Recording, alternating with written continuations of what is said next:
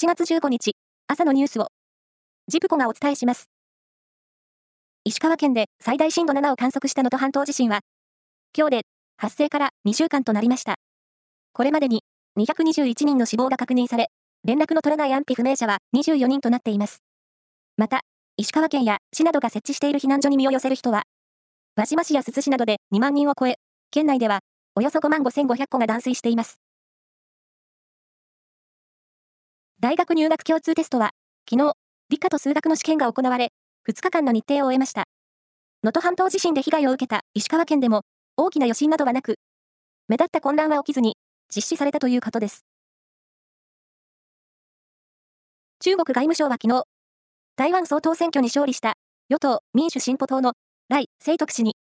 アメリカのブリンケン国務長官が祝意を示したことに対して、猛反発しました。中国は民主進歩党や来氏を独立派とみなしています。サッカーの日本代表は14日、カタールで開催中のアジアカップの1次リーグ、リーグ組初戦で、元日本代表監督のトルシエ氏が率いるベトナム代表を4対2で下しました。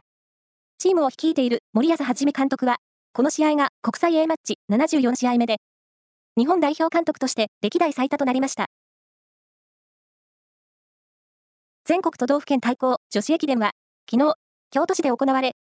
宮城県が29年ぶり2回目の優勝を果たしました。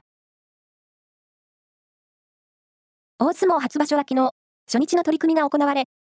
休場明けの横綱、照ノ富士が3場所ぶりに出場し、一横綱、3大関が勢揃いして、新たな1年のスタートを切りました。照ノ富士は、新小結の裏を押し出して白星を挙げています。また、3人の大関も白星スタートを飾っています。車椅子ラグビーのクラブチーム日本一を決める日本選手権の決勝が千葉市で行われ、東京のチーム、ブリッツが福島のチーム、東北ストーマーズに55対46で勝って、2015年の大会以来、9回目の優勝を果たしました。以上です。